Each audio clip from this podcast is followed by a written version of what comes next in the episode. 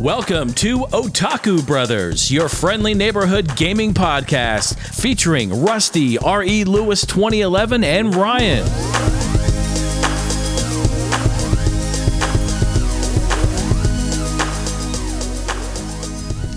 Hello, everyone, and welcome to episode 81 of Otaku Brothers. My name is Rusty, and on Saturday, May 30th, I'm joined by my forever co-host and brother-in-law Ryan. What's going on?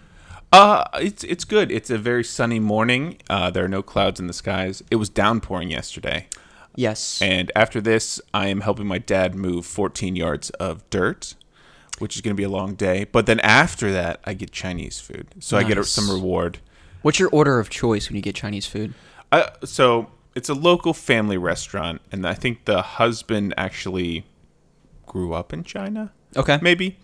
Um, and I usually get sweet and sour chicken with fried rice. Nice. Um, pepper steak is really good, but I don't know, something about that sweet and sour chicken just gets my, you know, Jimmy's going. Oh yeah, man. I love the Get hot and Jimmy's. bothered. And then I, I've tried their um, what was it? Their spring rolls are really good. Oh yeah. It's got enough crunch, and it's I mean it's all homemade. You need the balance of crunch and Yeah, it, it really is. It's Yeah. I'm a texture guy. Like I don't like I don't know cottage cheese. One because it's just like this slimy like placenta y like what the fuck are you actually eating? what is cottage cheese? I don't know, man. You throw some pineapple and pepper in there, it tastes pretty good though. I think that's what a lizard person would say. no, I yeah. So after this, I'm gonna have a long day, but yeah, and then also like I was I was researching conspiracy theories last night, and then like I took a break, played some Smash with Zach, and then I researched some more, and then I'm like I can only deal with so much like tin foil Oh yeah. that I'm like I'm starting to gain some like conductive. Well, you were getting corrupt, you know. I mean, you were. Yeah, like I'm I'm gonna start off with the most believable one that Okay. has a lot of evidence, and I'm starting to like slowly believe. Mm-hmm. And um, yeah, so I ended up uh, watching like a Tom Brady is the best documentary. What's wrong with you? I think he, he he has a really good story.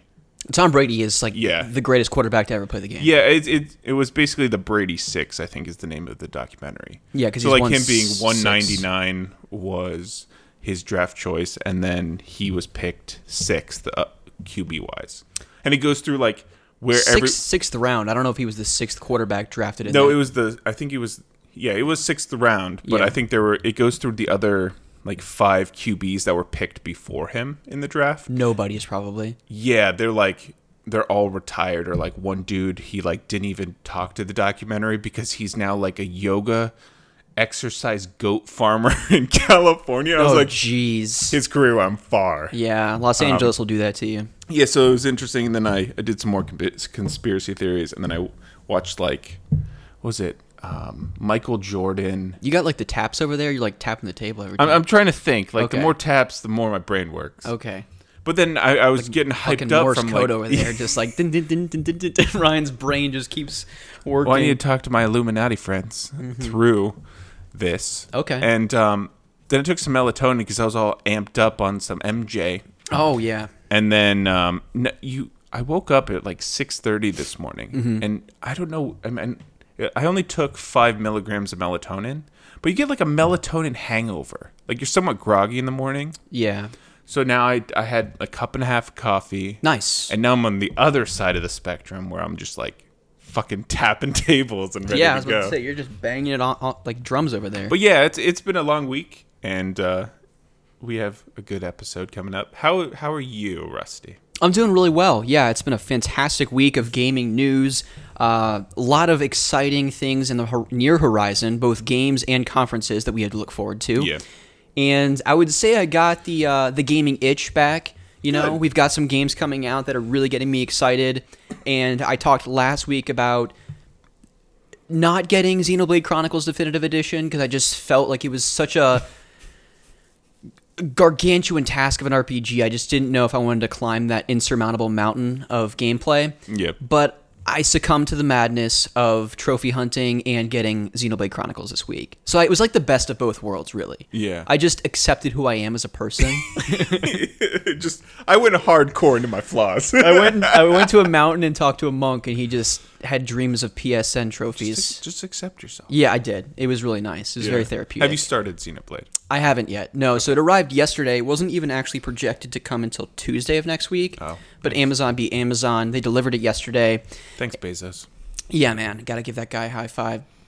And uh, yeah, so I'm really excited about it. I've been listening to the soundtrack all week, which is phenomenal. Such a good soundtrack. I watched Happy Console Gamer's review of it, which also kind of put me over the edge. Oh, cool. And I was talking to some people on Twitter as well, and they were just getting super amped up about it, talking about their experience playing the Wii game. And I was just like, I really missed out on my chance to, to play that game in its prime because that's when the, the YouTube gaming community was one, still thriving, and two, everyone was talking about it because it was such a big deal that Operation Rainfall finally passed and that game came to the West. So I figured I owed it to myself to get it, and also it was on sale for 50 bucks as opposed to 60 Oh. on Amazon. So if I could get it for 10 bucks off, I was like, you know, in the next two months, really, um, we have Last of Us Part Two, Yeah. Ghost of Tsushima, and I felt like those are going to be two games I'm going to be sinking my teeth in. But to kind of balance those really heavy story-driven experiences, Need some grind. remains to be seen about Ghost of Tsushima from a story perspective. But I'm going to lose myself in that game. So yeah, I figured easy grind game, Xenoblade. Lauren's uh, getting back to Dragon Quest XI, so her and I can put on a movie, grind it up with the RPGs. It's going to be good times. Nice. I was debating getting that. Um, I've kind of, as you got out of your rut, I've kind of, with work picking up and being crazy, kind of got into a rut. Yeah. So I kind of switched. I, I totally forgot when we got asked the question, "What do you do in a gaming rut?" I mean, since it's been like four months, and I like I got a four month chip of being sober from Pokemon Ruby version. You did. and I, did, go back. take that away from you, uh, yeah, like three or four days ago. Yeah, and we I think we were playing um what was it? Tomb Raider. Oh yeah, we uh, got to last, talk about that. Last Sunday, which was phenomenal. oh gosh, game of the the year. The best. Mm-hmm. And I, I don't know what spurred it, but I was playing that as we were going. I was shiny hunting again. Um and I was looking for my well, how does that make you feel, Ryan? I was actually terrified and like depressed this week Oh, jeez. because of it. Oh, so like, yeah. How do you feel to ask that question? now? Yeah. So like the the thing is, and what kept the momentum going through that game, and sorry, listeners, I'm not to like ramble on about. Bear with this, us. because it's, it's three and a half been like at least ten episodes. Cut the guy some about slack. Yeah. So like the momentum was behind this Twitch streamer, uh, Iskeen Trades. Mhm, we're really good friends. Yeah, I mean it's a very common name here in the U.S. And um, when I looked up, because it's been so long since I've Googled his Twitch, that's, that sounds oddly sexual. and um, when I Googled his Twitch, I, I did Iskeen, and it went to this like page with speed runs of some random bullshit game with five views, and I'm like, oh no, Your like source, yeah. your dealer. it was my dealer, and I'm like, oh no! Like, I right before I got off the drug train of Pokemon or shiny hunting, um, Nintendo had just banned Oslove, which is one of the main shiny like Wonder Trade Twitch streams. Mm-hmm. And I was like, this is what happens. Like, this is where my life goes to die. Like, my guy got banned, and like midway through the week, I think it was Thursday. I found that it's not Iskeen, it's it's Trades, and I was like, dude, he's still going hard. so like, I jumped into Wonder Trading. I was just like, I have to finish it now. Before like, I have enough shinies that I can like built up on my Ruby version that I'm fine for everything on Ruby version. Mm-hmm. But there's two specifically that are banned in Ruby version. Sorry. Yeah. I'm gonna have to keep my hands in my crotch. Yeah, it's so like there are two specific there are two specific um Pokemon that are in just Sun and Moon Okay. because they're shiny locked in uh, Ruby version. So I'm like, I have to at least get those guys, and then I can like sell off my Sun and Moon, and like I don't have to Wonder Trade anymore. Okay, so let's return to the Ickstein, Meinstein, Rammstein. Iskeen, Is he like Isildur. Isildur? Float in the fire. Is he um sorry, Ryan and I just have been like on the Lord of the Rings quoting kick the last week. Uh, watch the movies, Nolan. I love you. Is this guy like in some random bunker in Moscow, just like Oh, for sure. Cranking out like shiny Pokemon? Yeah. I get, no, so like what do you do is there's different cheat engines and Okay. you basically rig your entire every box to have a set number of shinies or 30 shinies. And he basically once he goes through all the boxes and like Wonder trades them out, he just resets and it automatically resets um, all the Pokemon. So he has them back. okay? um, So, yeah, I'm I'm trying to finish that up.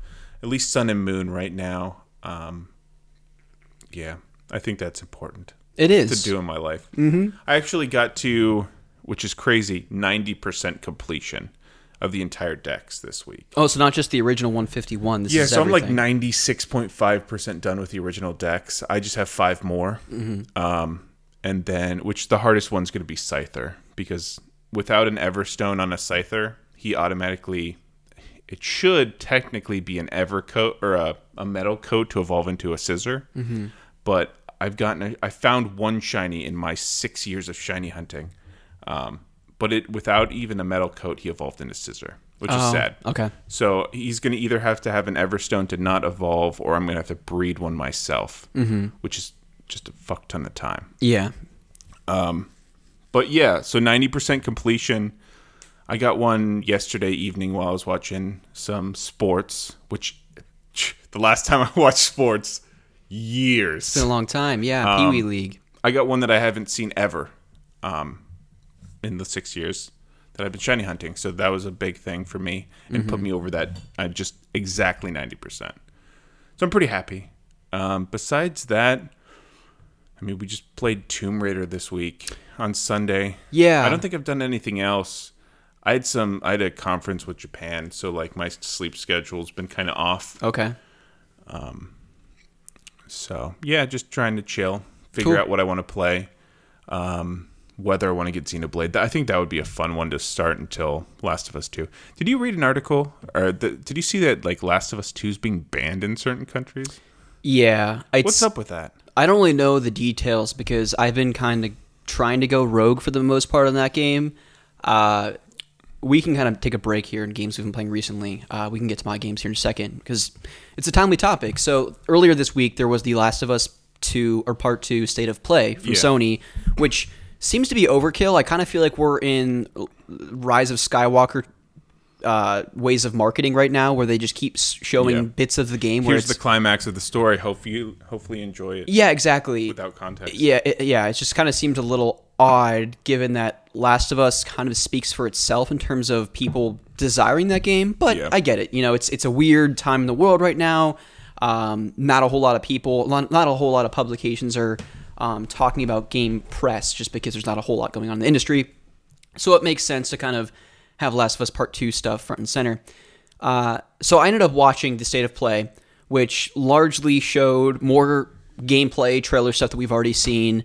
And then they had a bit in the beginning, and I won't talk about it because I don't. There, there could be people listening that don't want to know anything. Um, but Joel was kind of narrating the story thus far. Okay. So what happened in Last of Us Part Spoilers One? for all of one. Yeah, so it kind of talked about what happened at the end of one, where that led the characters coming into two, where those characters find themselves in the beginning of that game. Okay. So that's kind of where that left off, and then it kind of went into largely what this game's going to focus around, character-wise, story-wise. But again, it was very vague and ambiguous. So they didn't hit it on like hone in on very specific plot points. Yeah. And then they showed a mm, five minute gameplay sequence of you playing as one of the characters, um, kind of going into this facility, and you show you saw some of the mechanics of stealth, uh, fighting, things of that nature, crafting, Okay. um, stuff like that. So I watched that, and it was all fine and dandy. And then I was just getting text messages from a number of friends saying, "Can you believe all the hate about this?" And Last of Us Two in general, not necessarily just the state of play. Yeah. And I was kind of baffled. I'm like, no, I'm, I don't, I don't, I, because when Neil Druckmann posted, when Sony posted, Naughty Dog posted the trailer and stuff like that, I went on YouTube, I watched it, and I got out. Like, I'm not reading the comments Yeah, because comments are where you see like hate. Like, I'm hyped.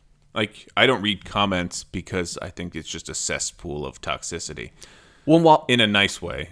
Well, and what But- you're also seeing not only just the the hatred in the comments, but you're also seeing the spoilers that people have leaked already. Yeah, and I think that's where probably it being banned in certain places because Sony's trying to censor those leaks to try to pull people back in and say just play the game. Well, I think it's it's both that, but it's also just the brutality of this game. I mean, I don't think we've seen a game this violent and brutal since maybe God of War three. I could be missing a few games And here it's and there. humans opposed to like rock people with like gooey insides. Yeah, you're not just Kratos smashing Hercules or whoever's Mm-hmm. head into like a stone wall. It's like, I mean, you've seen in some of the trailers thus far, like Ellie just stabbing these people mercilessly, and you see flesh like flying in the air. So it's more Walking Dead kind of like brutality. Yeah. Some of that stuff you're like, ugh, maybe I should not eat spaghetti after this or like some yeah, red food. it's pretty over the top. But I think it's also real in a certain sense because I feel like if if you were in Ellie's shoes or Joel's shoes and you've lost so much Mm-hmm. and you were trying to seek vengeance or justice, yeah. you'd be ripping these people to shreds. I mean, imagine if like Lauren was taken or killed or whatever.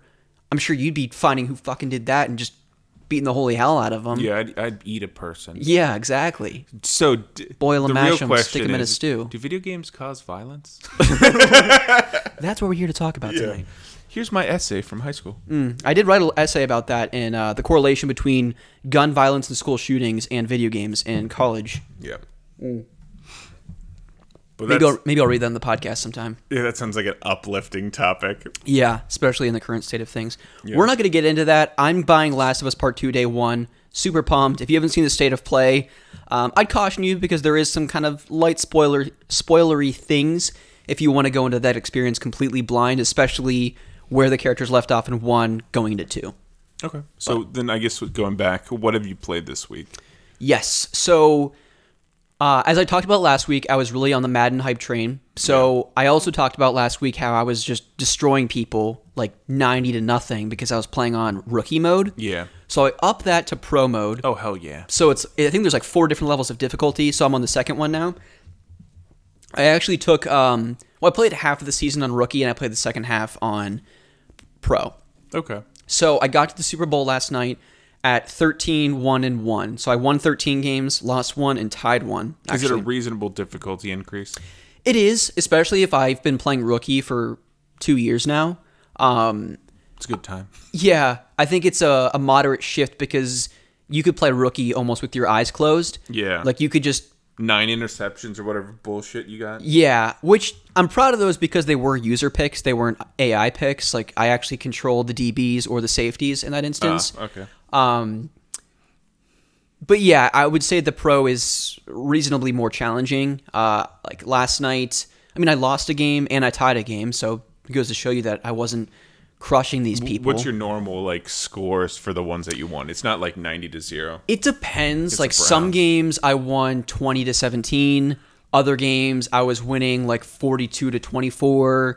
Uh, Okay. Things of that nature. So they're definitely putting some points in the board, and they're stopping me from putting as many points on the board. That's good. So in that sense, I think it, it makes it a lot more fun because um, Ben Roethlisberger, I'm throwing picks, I'm fumbling the ball, like I'm making mistakes. They're breaking tackles and running 80 yards for a touchdown, uh, which shows my lack of Madden experience. I kind of suck. Like if an experienced Madden player played me, like Dean, uh, Irish Steeler on the Discord, Yeah. he'd probably just wreck me. Uh, but I'm getting better, That's good. so that's been fun times. Right direction. Yeah, and the other game, you kind of alluded to it or briefly hinted at it uh, Shadow of the Tomb Raider. I think I've played the entire trilogy to this point and talked about each game on the podcast.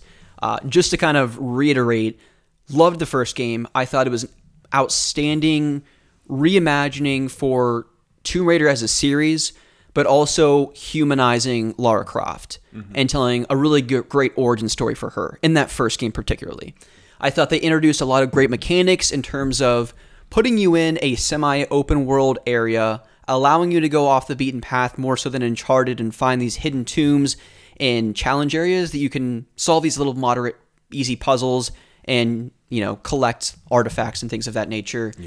Crafting mechanics, um, hunting, like hunting animals and getting skins and things like that. Again, crafting your, your weapons to a certain degree. And just the stealth mechanics as a whole, I thought were really well introduced in that first game. And carrying over to the second game, I thought they built on all of those things in a meaningful way. I thought the story it, it, it was what it was. It was it was fine. It was a fun, over the top, uncharted like experience. And coming into three, because I remember playing Rise of the Tomb Raider and just shouting its praises on Twitter and I think on the podcast. And Dean, he actually warned me and said, Shadow of the Tomb Raider is hot garbage. So obviously, I had my reservations going into the game. I figured I'd get more of what I got from the first two games, but also I just didn't really know what to expect. And I think the great the game's greatest fault is that it tries to do so many different things. It tries to be the jack of all trades instead of just kind of focusing and honing in on what makes the game fun in, in the first one, the first entry. And for that, I, it just kind of was like a jumbled mess. I felt like every five steps there was like 12 different collectibles that I could grab and and if you press start and you you look at the map, each kind of sub zone has like 12 or 15 different sets of collectibles that you have to Yeah. max out to get everything. And it's some just- of them are like 30 of each. yeah, it's just kind of overwhelming, especially for someone like me that loves collectathon type games. But it kind of reminded me of Donkey Kong 64 that, like, there's just a million collectibles if you want to max everything out. So that was kind of overwhelming in that sense. And from a story perspective, like, the Uncharted games, I love the story. I play those Yeah. games largely because of its characters and story. And similarly, like I wanted to play the Tomb Raider games to figure out what was going on, what were Lara Croft's motivations uh, for becoming this this Tomb Raider person, kind of following in her father's footsteps. And from what I can recall, I think the story of Lara Croft is largely the same in terms of her dad kind of just spiraled into absolute madness, wanting to collect these different artifacts and explore these different tombs. And Lara kind of spends most of her adult life or young adult life figuring out what happened to him. You kind of figure out what happens. well, I would say you absolutely find out what happens to her father in this game Yeah. but you know you were um you were share playing with me and at some certain points of the game you were watching me play in person. And there's a certain section of the game i would say about 80% through. Yeah. and you you come off this you know exploring this this tomb area. You get a couple artifacts. You kill a couple dudes. You actually kill these psychotic zombie things. You get out of this place and your buddy jonah he's kind of been your sideca- sidekick from the first game and all of a sudden there's just like meteors falling out of the sky and it's like the end of the world for the next two hours Yeah, because I don't think he had anything different than what he got at the beginning of the game. Like it was all spurred on by this like dagger that she was just chilling with. That was like an apocalyptic weapon. Mm-hmm. But like the way that they presented it at the beginning is he needed a box or he needed like a snake figurine or whatever to activate it. And I don't remember any place in the story where he had more than just the dagger. So in theory, I mean, he he did cause a flood at the beginning, but mm-hmm. like in theory, he could have just ended the world to begin with.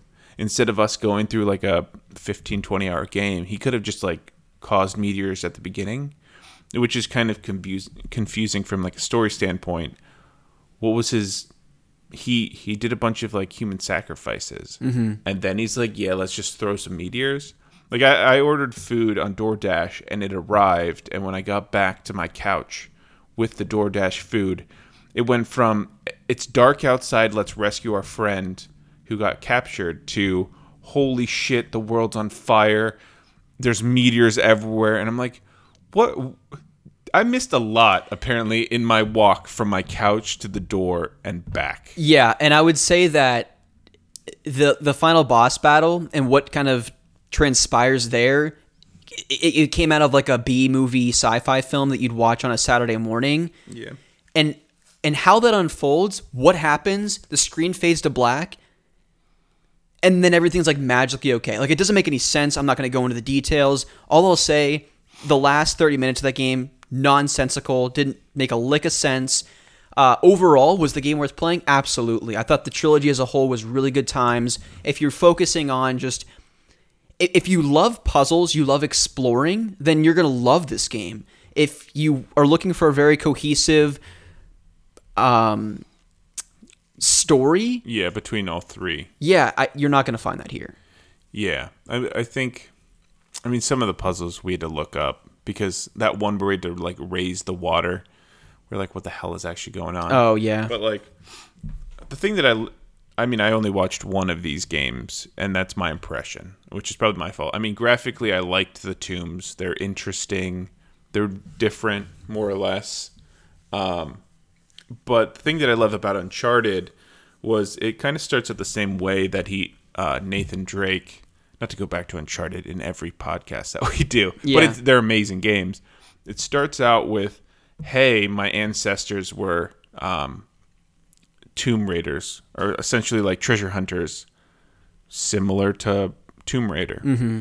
and that's the first game. Understanding his, I don't know, some distant relative of his, and then after that, it's developing Nathan and the surrounding characters past the point of his relationships. I guess four kind of goes into him as a child a little bit. Yeah. But like it's more about developing Nathan opposed to what happened to the father and all that kind of stuff. yeah, and I think that It's like pushing the characters forward opposed to let's constantly be going back to understand. Yeah, and I think I'll just go back to what I said in the beginning. I think Shadow of the Tomb Raider especially just tries to do too much for too many people as opposed to just focusing on what makes the game great, which I think is is largely um, smaller environments that reward you for going off the beaten path and finding these hidden tombs. Yeah. And this game was just way too open world, introduced way too many collectibles, and the story was just crazy. You can speak to this and um, for collectibles in Uncharted, is it like 60 or so in the entire game? Because I think that's what it is in the first one. Yeah, so it varies, and I think that's why Tomb Raider was so frustrating to me because I don't know if it was like, "Hey, Uncharted, we're gonna one up you." Instead of just collecting sixty treasures, you're gonna collect sixty artifacts, sixty intels, sixty reports, sixty notebooks, and all this stuff. It's just like, how am I supposed to keep track of all this, and how is this supposed to be meaningful and rewarding when I find it? Yeah, I think, I mean, looking at how Spider Man, the new one, does it, you have about 20 of each. You have, like, I mean, even probably like 30 or 40 backpacks. You have camera locations that you have to take a picture of. But, like, you get meaningful rewards for doing that. And they're fun to collect. Yeah, like swinging by, getting off a rope, and free falling while taking a picture, and then swinging again was probably the most fun I It's had in that game. seamlessly blended Yeah. into the game, and this was just shoehorned, and that's the problem. Yeah.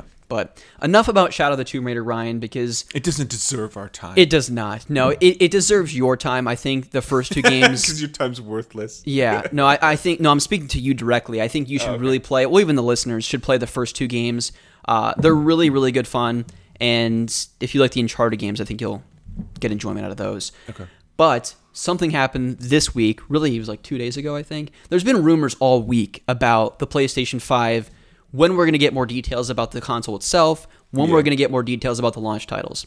This week, CEO and president of Sony came out and said that next week, we are going to find out about the future of gaming. That's how this conference is being advertised. June 4th, next Thursday. I think it's 4 p.m. Eastern Standard, 1 p.m. Pacific time. Okay. We are going to find out more about this console. Now, I have a couple articles pulled up about what we can expect. Some excite me, some kind of uh I don't want to say they're they're frustrating, but I think you know what we've been talking about largely is we want to we want to have backwards compatibility with this console. Yeah. I don't think we're going to have that. I don't think it's going to be a focus with this console. This is an article from The Verge. Um, what's his name? Jim Ryan. Jim Ryan, president and CEO of Sony. Oh, cool. He says, "We've always said that we believe in generations. We believe that when you go to the all, when you go to all the trouble of creating a next gen console, that it should include features and benefits that the previous generations do not include. And that, in our view, people should make games that can make the most of those features. We do believe in generations, and whether it's the DualSense controller, whether it's the 3D audio, whether it's the multiple ways that the SSD can be used. We're thinking that it is time to give the PlayStation community something new, something different that can really only be enjoyed on PS5. And this article's, you know, like a million uh, pages long. I'm not going to go into all the details, but if you do dissect it a bit, he goes into backwards compatibility not necessarily being a focus. What he is saying is that as of July something rather, Yeah, it was like 15th. games need to be forward compatibility in PS5. Yeah. So what that means, I assume, is that you can put Ghost of Tsushima as an example into your PS5 console and it'll work. That and it has to use the features of the PS5. Yeah. So like whatever the new controller shit is, or like whatever, I don't know their specs. Um, but like it, it needs to be able to use the PS5's specific features that are not common to uh, PS4. Yeah. Yeah. So that excites me. And, Um, uh, it's crazy to see the drastic marketing differences between Xbox, which is all about, hey, we're gonna if you buy PS4 stuff, it'll be on PS5 and we'll give it to you for free. Opposed to Sony's like, we sold hundred million PS4s. you said Microsoft, you mean? Because you were saying Sorry, yeah. PS. Yeah, you meant Yeah. Xbox One, the Yeah. Series X. It's crazy how they're different. Like it's yeah, on Xbox, it's gonna be hey, it's gonna be common. You can buy stuff on four, we'll give it to you on five, no incentive. And then Sony's just like, yeah, we're awesome. Like PS5's our focus. If you want PS5 stuff, come to PS5. Like I know there's a giant library on PS4, but like next gen, bro. two things. One, I absolutely applaud Xbox always having a focus on backwards compatibility. Yeah. From the 360 to the Xbox One and now the Series X. They're focusing on their um, their user base to be able to play previous console games. I think that's outstanding. Honestly, I'm really jealous. Yeah. But I think also Sony is kind of throwing the Nintendo card where it's like, hey, we know people are going to buy this console to play our games. We know everyone wants to experience Horizon 2, Spider Man 2, the next God of War, Ratchet and Clank, Sly Cooper, whatever the next property is, people want to play those games. And so I think that's kind of why they're saying, like, listen, we've sold over 100 million PS4s this generation, and we didn't have any backwards compatibility with PS3, 2, or one mm-hmm. That didn't stop people from buying onto our console. And in fact, we're destroying the console market game between really both consoles. I mean, the Switch is selling like gangbusters right now. Yeah. But I th- again, people want to play PlayStation games regardless of that backwards compatibility component, which su- which sucks for people like us. But if there's enough there, we're gonna buy in. Yeah, I think it was it was Logan in the Discord this morning mentioned PS Now, which I didn't even like. I've seen it in my the PlayStation Store, but I never actually looked into it. And I didn't realize how many games were actually on there. There's like 800 plus games going back to PS2, PS3. It just sucks that we have to pay for that compatibility. Mm-hmm. For it was I think it was like 10 bucks a month or like 60 bucks a year Okay. But like there are a decent amount of games. Like you have all the God of War, but I think those were all released on PS, PlayStation Plus, like monthly stuff. Mm-hmm. I don't know. I, I'd rather have backwards compatibility, but they definitely cornered the market, and they have the ability to make that. Hey, we're definitively saying this. Yeah, and I respect that like completely. Yeah. from a business standpoint. I mean, you have to differentiate, and if you're leading the market, you have the ability to make that ballsy move. Yeah, so a lot to talk about here. Uh, mostly just the hype leading up to this conference next week, but also there was a leak of 38 games that are potentially coming to PlayStation 5 that these look like actual screenshots from an official PlayStation magazine. So these this I'm assuming this magazine will be coming out here in the next few months. But this these two screenshots actually have they categorize these games into expected release key. So I assume from the date of launch, whether it's 12 plus months from launch, 6 to 12 or launch window.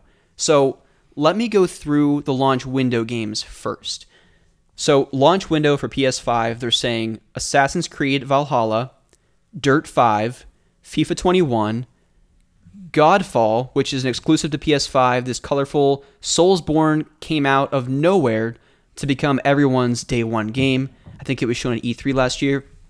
Madden 21, NHL 21, Observer System Redux, which the Polish horror specialist is remaking its classic cyberpunk detective adventure in 4K at 60 frames per second. Outsiders, which is a co op sci fi fantasy shooter, delivers on spectacle, and the developer knows how to deliver a solid blast. We also have Quantum Error, which they explain is Doom meets Control and this dimension breaking first person shooter that could be a surprise shot of fun. This indie dev is ambitious. Also, Rainbow Six Siege. So I'm assuming they're kind of going to release the definitive version of that with all DLC. Redo Enhanced Edition, which is pixel art on your new PS5. Hardly why you're going next gen, but this post apocalypse Metroidvania has proved popular. And let me go back to the page itself because there's two screenshots here. I had to zoom in because these these screenshots are tiny. Are there any other ones? Ultimate Fighting Simulator 2 is expected on the near launch window. Warframe and WRC 9, um, which looks like another shooter. Now, Ryan, we get in. Any of those excite you for launch window? Like, would you buy day one if if that was the launch lineup? No, probably not. Um, that one Souls like I looked into that one. Um, it is very colorful. Um, I would be curious about that. Um, Assassin's Creed, I don't know. I would definitely not buy a console for Assassin's Creed, especially if it's not running at like 60 frames. Yeah. Um, and I also want to see gameplay. But I think that the marketing rights are purely through Microsoft on that one. So we'll we'll see. I don't think we're going to see anything on Assassin's Creed this time. Yeah, yeah, I don't think so either. I'm gonna um put this screenshot on the second screen here. Okay, so these games are six to twelve months out from launch.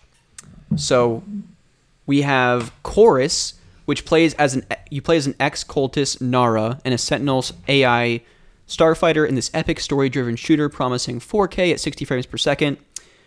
Cygni, all guns blazing. So this says satisfying your itch for Resogun style action on PS5. This twin stick shooter comes from the former Pixar artists, or from former Pixar artists. That could be interesting. Oh. Dauntless, Dying Light 2, Gods and Monsters, which is a Assassin's Creed Odyssey team, spins its uh, know-how into a colorful open-world action adventure in ancient Greece.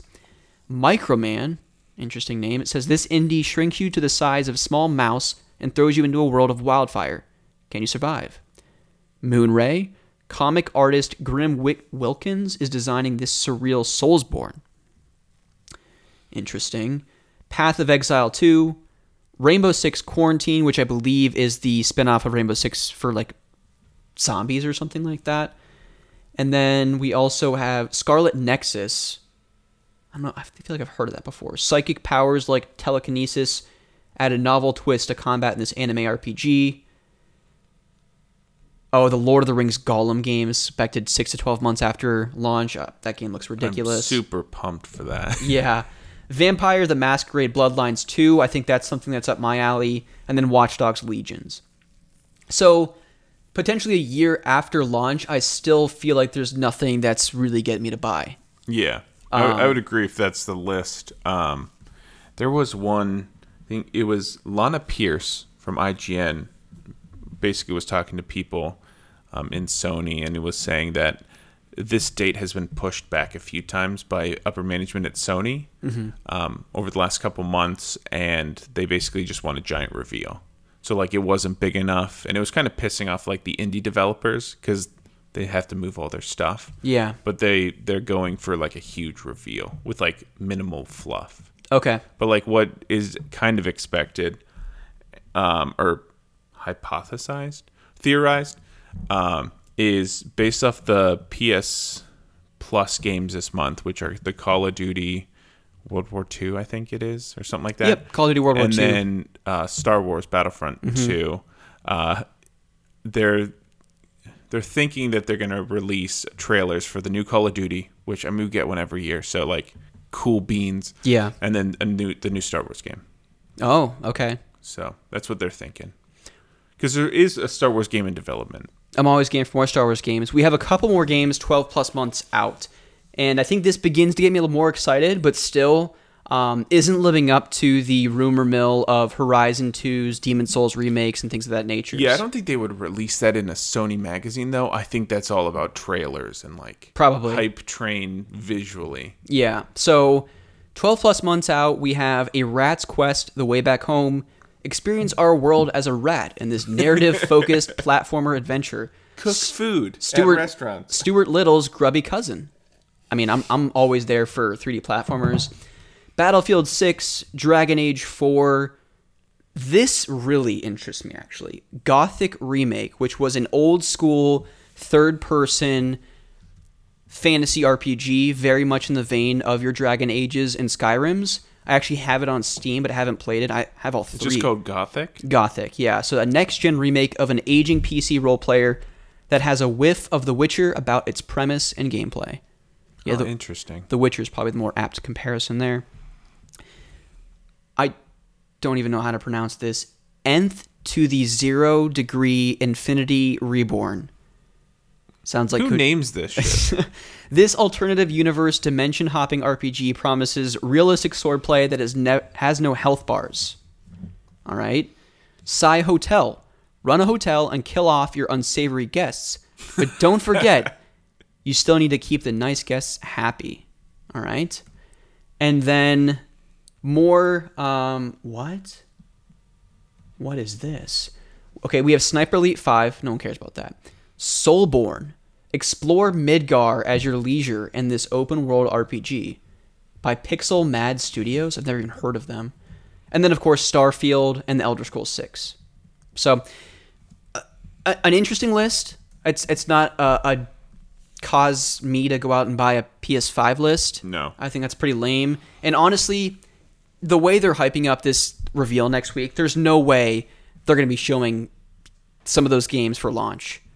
No, like Dirt 5, Madden 21, FIFA, NHL. Like, I understand the audience for those games, but that's not hyping people up to buy next gen. Yeah, that's just an expectation Mm-hmm. at this point. We're gonna pay too much for FIFA cards, which is crazy. We're gonna buy a Madden game. Um, Assassin's Creed is kind of expected, or Call of Duty at this point. But yeah, we need some hype games, and I think this is the platform to do it. Yeah. it's Sony's E3 without fluff. Well, Ryan, I don't have, need to build character relations with these presenters. I just want to see games and gameplay. Yeah, well, that's why it was so weird when Mark Cerny came out and was talking about the um, the specs of the console and what it could do with the Dual Sense and everything. Which the guy's brilliant. Don't get me wrong. But if we're for, for marketing purposes, if we're trying to get people excited about buying into next gen, listen, Albert Einstein was a brilliant man, but I wouldn't have him on the forefront of PlayStation 5 saying sell this console to already existing PlayStation owners and people that aren't don't already own a PlayStation 4. I mean, he he seems like a pretty wacky guy. I mean, there's that picture of him with like the crazy hair and his tongue out. Maybe he's the Like wrong I could see him marketing Horizon. maybe he's the wrong comparison to Mark Cerny, but you know what I'm getting at here. Yeah. Like Elon Musk, get him out and talk about PS5. You might as well, all right? yeah, or like Neil deGrasse Tyson. Yeah. He's so enthusiastic about black holes. Yeah, get him to talk about the PS5. Yeah. All right, Ryan, this came out on Twitter as well, and I think this is just going to get us more hyped up for the potential of PS5, even though our dreams will never be lived out. this says We have dreams that will be crushed. yes. After reading this, we probably will. So we can only choose two pills. okay. All right. There's one. There's eight of these. Okay. But I'm going to suggest we read the first four, and we have to choose one from there, and then I'll read the back half, and we have to choose one of those. Okay. Sound fair? That's more manageable. All right. So the first one, Horizon Zero Dawn 2 is a PS5 launch title. Two, Uncharted 5, where you play as Cassie, Nathan Drake's daughter. Three, the Ape Escape games are remade with as much care as Crash and Spyro got. Four, God of War 2 with the story resol- revolving around Egyptian gods. Those are the first four. You can only choose one of those. Horizon. Horizon at launch. Yeah, because Egyptian gods would be the next trilogy opposed to sequel. I mean, it, Let's not get into the story of God of War because I haven't played it yet. Yeah, I- that's the way it ends. Leaves off on a still Norse projection. Okay. So like originally when they're coming up with not to go into history, but like originally when they're coming up with God of War 4, they were looking at Egyptian gods um in some of the interviews with whatever his name is. And um they went with Norse and I think that's what they're focusing on for this trilogy. Okay. But I think that would be an awesome next trilogy Yeah, no, I think it like sounds Ra and H- Horus and all that those fun people. But Oh, yeah. like, yeah, I definitely Horizon. I think I'd agree with you because as much as I want more Uncharted with Nathan Drake's daughter, I think that'll happen, but I think that's more of like the middle of PlayStation 5's life cycle. Maybe Yeah. 2023, 2024, something like that. Uh, three or four years into the life cycle of the console. I feel like that's a healthy return to that series. Yeah, and I want that one well thought out because you're starting a new. I mean, we have four games with one beloved character, and I want that shift in the main character. I mean, you said the um, spin-off game was really good uh, for Uncharted. But yeah, like- Lost Legacy is amazing. Yeah, but I would want. She seemed kind of sassy, the the daughter, but like I would want her character somewhat developed, and the more time they take, the better. I'd assume that would be more thought out. Yeah, and I think that if they did end up creating a game revol- centered around her, I think they could have similar to what they did with Nathan or um, Uncharted Four, where the first two or three chapters is kind of her youth, her upbringing, those formative years where she's probably still interacting with Sully as kind of a grandfather-like character, and then obviously Nathan and El- Elena as her, her parents, and then maybe flash forwarding to when she's more of Nadine and Chloe's age, Yeah. where she's an adult, and then maybe Nate's playing the Sully character. That would be awesome. I think that would be really awesome. Yeah, and hopefully Sully is still like in a nursing home, just like harassing people. I hope but so. like, hitting people with canes. yeah, but like, yeah, I, I'd be cool with that. Yeah. that'd be a cool sidekick. Okay, so Horizon 2 at launch. This the second batch here is interesting. Um, so number five, Spider-Man 2 with Miles Morales in the lead role. Six, Last of Us Part 2 DLC where you play as Anna, Ellie's mother. Seven, PlayStation All Stars Battle Royale reboot, except it has as much care as Smash Ultimate. Or eight, Jak and Daxter 4, featuring a, gi- a gi- gosh, I can't talk, featuring a gigantic open world near the size of GTA 5's open world. What was the first one again? Spider-Man 2 with Miles Morales as the lead character. See, the only reason why I struggle with that is because I'm so invested in MJ and Peter's story. and like we got hi some of his story in the first one. Yeah. like I like how they switched off. Like I think I would be totally fine with Miles taking the lead role as long as similar to what we saw with Miles' story playing out in Spider-Man 1, Yeah. it was kind of reversed. We still saw Peter and MJ. Dude, I'd go all stars. Yeah, no, I, I think that's kind of what I was leading towards too because DLC playing as Ellie's mother doesn't sound a whole sound very interesting at all. I think She dies. I don't know what happens to her mom. Uh, I don't remember it being. I don't remember her mom uh, even being in there. If it was, it was probably Ellie quickly rattling off like, "This is what happened to my mom when everything broke out." Because you meet Ellie and she's under the care of like someone in a butterfly, like the butterflies, Yeah, Fireflies. fireflies. Mm-hmm. So you never even see her mom. So I'm like, Psh, hey, pre zombies, like let's go shopping and like Yeah, and I'm not sure what- become an accountant. what would be the best DLC for two? Because obviously I haven't played the game, but I loved Left Behind in the first game's DLC because you kind of went back to play Ellie as a younger girl. Um, and you just found more about her character and her motivations that led into you saw kind of why she was so kind of uh, torn in the first game. Yeah. Like when when Joel finds her, Yeah, I don't know how much that would add to the story. I would definitely say All Stars. I think mean, so, That was a fun game to play. It definitely wasn't as well thought out, but I mean, you have interesting characters. You have like Killzone and um, Kratos and that kind of stuff. fun characters to use and i think just since the last game's release we've talked about this a dozen times there's so many more characters they could add to it the last one jak and daxter 4 people are probably saying rusty you love 3d platformers you love jak and daxter you love naughty dog yes to all of those things however similar to um, the Tomb Raider games and how with each subsequent entry they just got bigger and grander on scale. Jak and Daxter did the same thing, and I think that was to those games' detriment. Replaying some of Jak and Daxter 2, it's actually really, really fun because yes, it's open world, but when you go to each mission, it's kind of this condensed, confined area with a focus on platforming. Okay.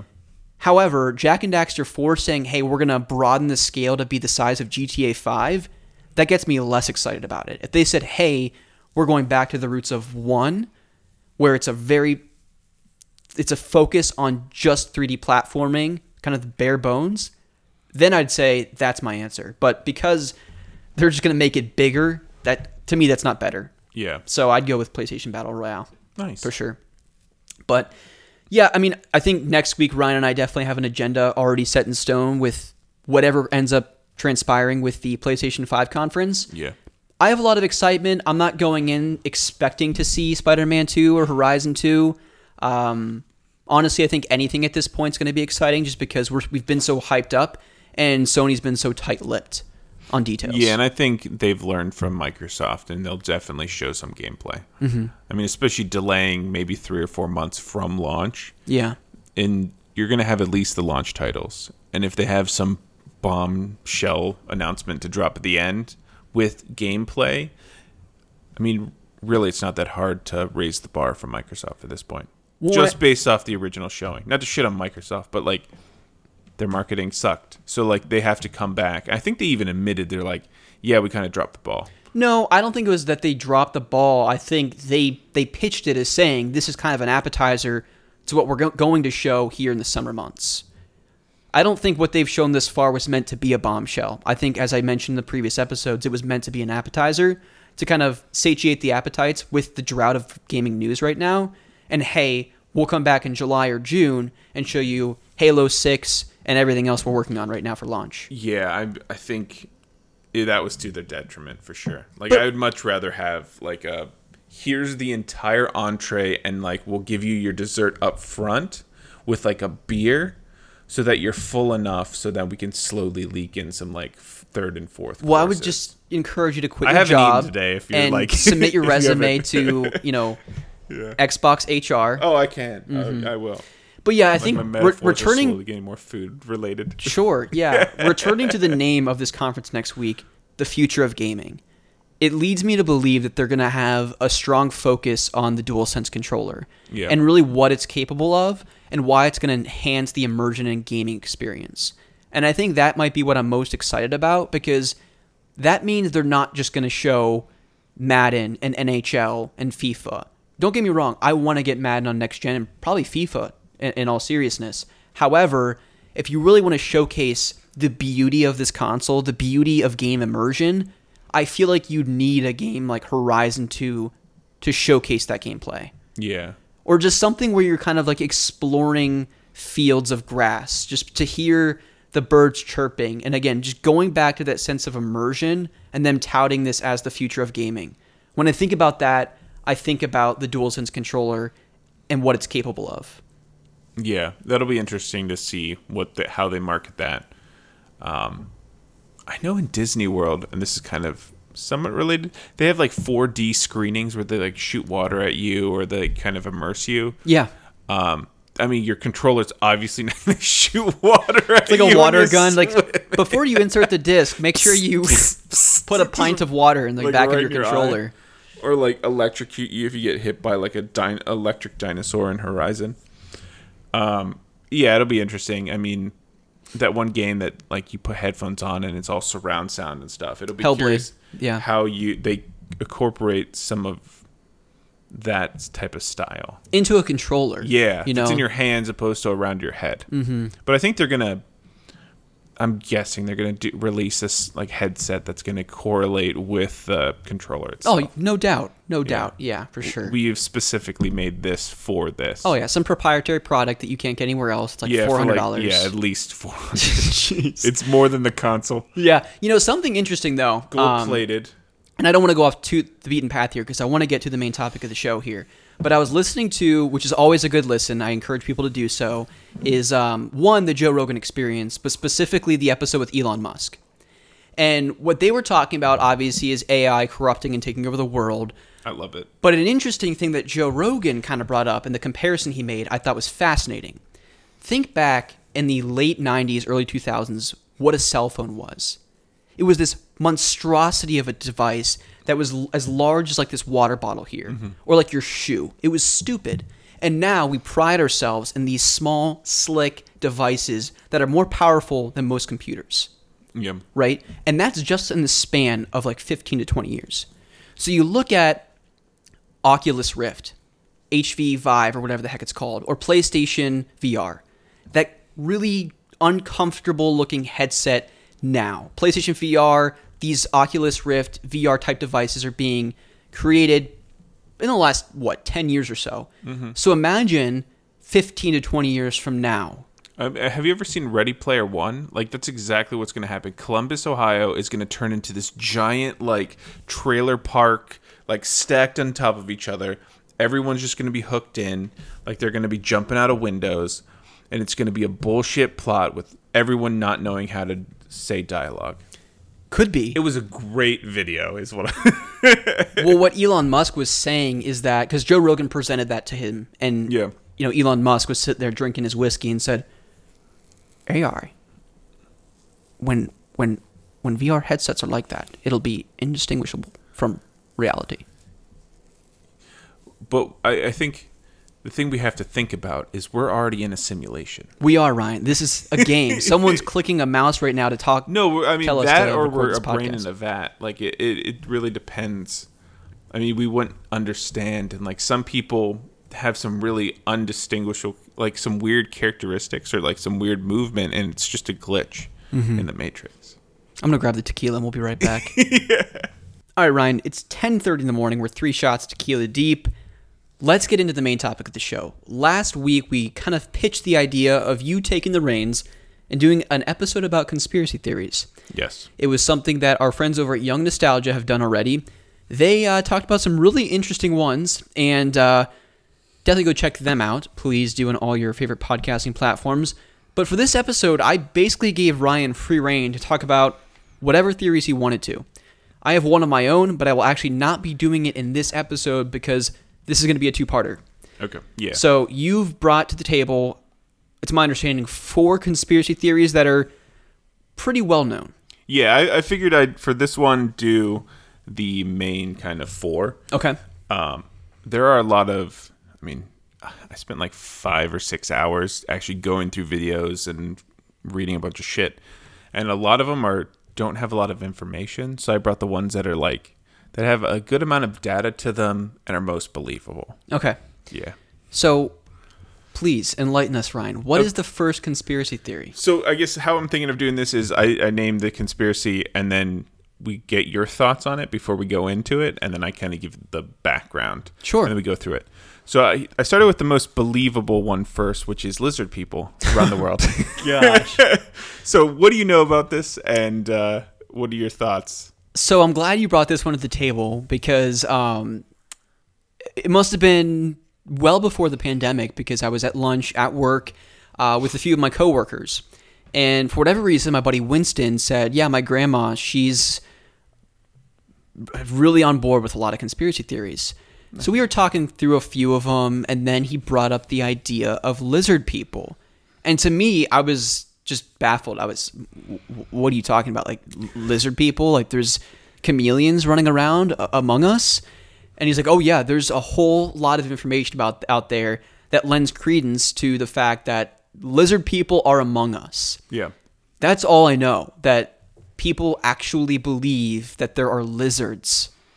yeah it kind of ties into the illuminati um, kind of the illuminati for a quick overview is just this organization new world order just taking over people in high places are all connected somehow Okay. and one of the theories is they're all liv- lizard people so this is kind of the way i see it a subsect of the illuminati Okay. I'm like a branch of the Illuminati, like the executive branch, of the, almost like the legislative branch.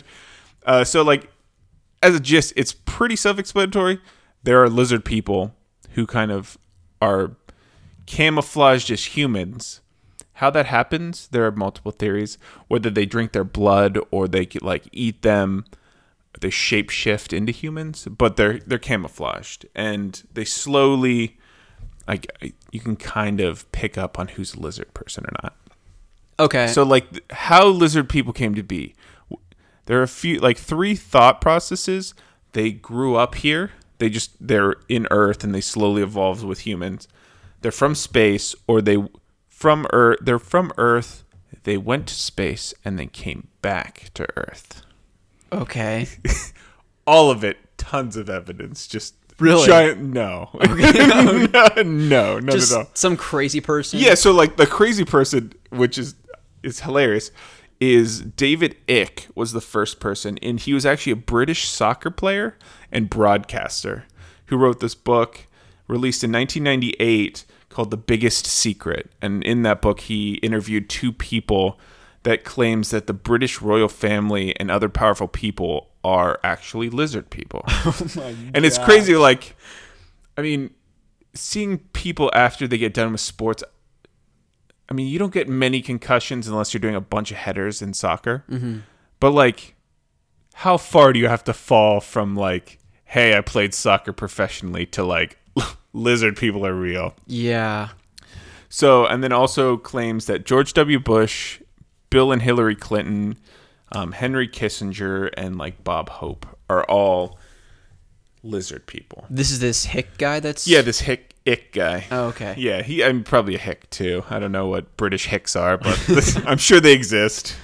I'm sure British people think that. So, like, what they're responsible for are the JFK assassination, Princess Diana's death, and 9/11. Holy shit. Yeah, so they're everywhere, causing everything, and we should be worried. Okay. So I'm So- trembling over here, but is this Icke guy? He's the one that started this movement of lizard people? Yeah, that's kind of the first documentation of this idea that I think. I think the first, from what I saw, Yeah, the sure, first documentation sure. of So lizards. what does he subscribe to? Does he think that uh, they came from space, or does he think they evolved with us?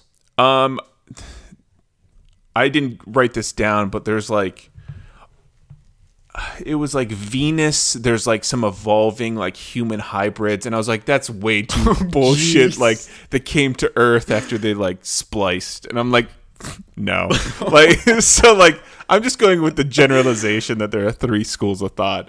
Um, yeah. So Okay, uh, did you read into why this person thinks that one, any of those people you categorize as lizard people are lizard people, and then two, how he thinks that they caused 9/11 and the JFK assassination? There, there's no evidence. It's just because the powerful people are all kind of connected, and so the evidence that th- the main evidence that they have is a lot of these high-ranking officials and people in power are distantly related. okay. Let me prove this to you. So I, I was curious after I read this first one. Obama is actually related to George Bush. Of course he is. Yeah, they're 11th cousins. Uh huh. Like from the 1700s. I read that in a textbook he- once. yeah. I think it was out of history class, but I saw it Yeah. on Wikipedia. So he's also related to Gerald Ford, Lyndon B. Johnson, Harry Truman, James Madison, and Winston Churchill. Oh, my- Obama is. of course. Yeah. And I was like, that's bullshit. like there's there's no way. Googled it. Ancestry.com actually did like a study on Obama, and it is true. Yeah. Wait, what? Yeah, it's true. so I was like, fuck, there are lizard people everywhere. Wait, he's he's uh, He's they're like tenth and eleventh cousins okay. to these people. Which I mean, if you go back, it's just crazy that they would be related. Um, even I mean that it's only a couple generations, like five or six generations worth of people to get that far of distant cousins. Uh, fun fact: I'm actually distantly related to George Washington's sister. Oh, Yeah. okay. My uh my dad's sister-in-law is very big on going back and doing the ancestral like tree things. Um and yeah, turns out I am related to uh whatever George Washington's sister's name is. Cool. I'm Jesus. I'm, I came back second time. It's nice to meet you. so there are other few, there are another couple more examples. So uh, Franklin Delano Roosevelt is related to eleven other presidents. So he's related to James Madison, John Adams, John Quincy Adams. I always forget that there's two Adams. Um, Van Buren, Harrison, Taylor, Grant, other Harrison, Taft, and other Roosevelt. So, are you saying that all of these presidents were lizard people? Yeah, because they're all related, and it's just it's crazy that they're all um, the people in power who are running our country are distantly related. Okay. They have to be lizard people yeah. because I mean, like they probably came from the same batch of eggs. Well, that's what I was wondering. So when they, I don't know, make babies, so they just have like a whole nest of eggs that just like a bunch of I, I think, presidents come popping out. yeah, I mean, like lizards lay multiple eggs at once, so like it would make sense that like you'd have a bigger genealogy. Okay, that's an interesting breeding process. Just breeding presidents for decades. yeah. Jeez. Uh, I mean, uh, say a lizard has like 40 eggs in its lifetime. That's 40 presidents. Specific. I mean, we're like we're what like 46 or something in, so yeah. like all the presidents one batch. The almighty orange peel Donald Trump was probably a part of that process too. He was one of the yeah. I can't say that. So actually, funny thing is, Trump and Hillary are 19th cousins. Oh, as it would be. Yeah, so it's really a family of feud for this last election. Yeah. but I mean, like, I don't know how lizards fight. Maybe they're like, like Jurassic Park, like Oh, yeah. spitting stuff. Mm-hmm. Like that's how I think. In closed doors, they really just take off their masks and they're just lizard heads going at it. That's my twist. But Okay. like, I don't have any evidence of that, but it's definitely true. it's, course. it's definitely a fact. So like. Ways to spot a lizard person. Perfect. This is what I was waiting for. Yeah, so drink human blood. More so or less so than I already do. Bro, I mean, like probably like twofold from what you already do. Like I don't know how many gallons you drink like a week or a month. Yeah. I mean, at least a pint. Okay.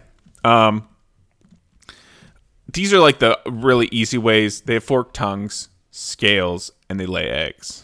I mean, but you're not like shitting out eggs like in your bed. Like you're like, hey, let me go just drop some eggs in the bathroom. Yeah. At a party, but like other ones that are kind of like obscure. They have red hair. Oh, the gingers. So all oh, gingers are redhead. All gingers are lizards. they have keen eyesight or hearing, so you're definitely not a lizard. Perfect. I knew I was yeah. safe. Low blood pressure. So if they're in shape, they're doing all right. They're probably a lizard. Okay. Yeah. They love space and science. So all of our scientists are lizards. Okay. And it, it would make sense that they do all this research to kind of cover up, and they're kind of this elite group that hold all the knowledge. Mm-hmm. Yeah. So, scientists. They have green or hazel eyes that can change color or have changed color. So, I could definitely be a lizard I was about person. to say, I used dude. to have blue eyes and now I have hazel eyes. Um, they. They care about the well-being of the human race. Oh my gosh. Everyone's a lizard. um, they have unexplained scars on their body. I don't know how that would relate to being a lizard, but like maybe it's when they slipped on like the human flesh suit. Mm-hmm. They had to like zip it up or like scar it on. I don't know. Probably, and then um, they can speak using telepathy. so it's like normal traits and then telepathy. So yeah, I mean like there's a lot of lizards out there, guys. How to spot a lizard person. You heard it here first. Um, and then kind of why we may think that lizards are out there. Um, there was actually a 2013 uh, study that found that humans have a specific neuron um, in reaction that makes us kind of super super sensitive to snakes Okay. or lizards. And I was curious, is that bullshit? So I looked it up, and it's the name of the actual scientific article in the National Academy of Science is Pulvinar neurons reveal neurobiological evidence of past selective or selection for rapid detection of snakes. So it is a scientific article that kind of looked at this neuron, and then they, there was an EKG study in 2014 that kind of said the same thing. Proving human sensitivity to snakes. Yeah, and Okay. reptiles. I, I think it was specifically snakes, but I, I I'd assume that it, that kind of translates to uh, reptile people. Okay, so what would that look like practically? So should I get the goosebumps every time I walk by a lizard person? Um, no, it's just it's easier to spot, and you. So I think it was a specific light up of whatever hemisphere in the brain when seeing snakes. So your brain reacts quicker with these pulvinar neurons. Makes sense. Yeah, I mean, like that's why I always see lizard people everywhere. I'm like, Yeah. pisses me off, lizard. Like that's Yeah. why I hate him. I mean, how else do you villainize people? Lizards. Of course. Yeah, they're an easy group to hate. yeah. Fucking scaly bastards. Oh yeah. Oh man, lizard people. That's good stuff. so, are you more or less convinced that lizards exist. Absolutely convinced. Yeah, I mean, I the thing that blew my mind about this one was the Obama shit. That's crazy. It was like, hey, he's related to like a bunch of other white presidents. Yeah. But I think his mom. I'm gonna totally but I'm not gonna butcher his genealogy, but I think his grandpa was from Kenya and like his mom was from like Kentucky or something like that. That sounds about right. Yeah. I think it was something like that. Um, but yeah, it's genealogy and ancestry is crazy, but it's it's entertaining to think that all presidents are related, and because of that, they all come from eggs. Well, Like, the, the really sad thing, though, ago. is that whether it was related to, um, what do they call uh, for, in football players that Hernandez had oh yeah, CT or um, CTE. CTE. Yeah, whether it's caused by CTE for that soccer player or football player, if you will, uh, I don't know. But you got to imagine that person just was going absolutely crazy in his room or wherever he was in this bunker, just like writing furiously about lizard people and connecting the dots that don't exist. Yeah, That these people, these things, these creatures are actually among us. Like, that's insanity. That guy needs to be admitted somewhere. Well, the entertaining thing is um, humans be we to process a bunch of different data. We like to uh, ascribe patterns to data that doesn't actually have patterns. So, like it's just a way for us to process everything. So like the reason we do stereotypes is generally because we can't give attributes to everyone that we see as we pass them because we pass say you're walking through New York, you pass thousands of people yeah. right? And you can't individually understand each person's trait and individual characters. So we ascribe, hey, I see these traits. Here's my knowledge of these traits, and then this Everyone- is what I'm applying. everyone fits in this box. So like stereotypes exist because there's generally a good data set of these traits generally correlate with this, whether it's caused or whatever, but we just attributed that. So like if he's seeing all these dots and he's just like this has to be it, it makes sense why you'd think that. Mm-hmm. I mean, I think it's a jump to think it's lizards. Yeah. uh, I would say more Illuminati or like Freemasons or that kind of stuff, but like psh, fuck if I know. Like, Yeah. the lizards are not obviously coming to me to enlighten me because I'm still kind of skeptical. But like, I could see it. Sure. Like Yeah. George Bush, I, I the one that I didn't do because more time of research was like Bush did 9/11. Just more because that's what we put our gamer tag on Smash. Yeah. but like that kind of stuff, it would make sense if he was a lizard. Maybe he would we would want to internalize as a country to kind of get that national hype up, mm-hmm. so that we give more power to the government through the Patriot Act, and thus the government has or the lizard people have more ability to spy on us and tap our phones and that shit. I psh, fuck, I'm convincing myself, Dude, I'm shaking over here. dude. I can only get so erect. yeah, no kidding. Um, so what about this uh, this Persian Gulf War announcement? Is that a separate conspiracy theory? Yeah, so that's about the Illuminati. Okay, so uh, fascinating stuff about the, the lizard people. I hope all of you found that entertaining. I certainly did not know half of those facts. Yeah. So good stuff. Good. What do we got uh, on so deck, the Ryan? the next one is kind of a list of attributes attributed to the Denver airport that What? mean it's a hub of like satanic and like Illuminati type power. What do you know about this? You've been to the Denver airport. I have been to the Denver airport like three times at least. Yeah. Four times. Uh, Were you sucked into the pits of hell? yeah. I mean, your personality has shifted since you've been there. Dramatically. Yeah. Yeah. Uh, no, I have not heard anything about this. Okay, so this one's kind of a weird one. Um, Oh, yeah? It, by the name of it, I would never. it seemed normal at first, but like, yeah. So Denver Airport originally, um, it was pushed back in its construction by about 16 months. It was a lot of delay to that project's construction, and they actually went over budget by two billion dollars. So, Whoa. Yeah, a total project cost of 4.8. So like, they close to doubled their original kind of projection on costs. And kind of these are eight this one's kind of hard to go through, but there's kind of eight different attributes that they're kind of saying are happening. Okay. So the first one below the airport is an underground bunker for the global elite.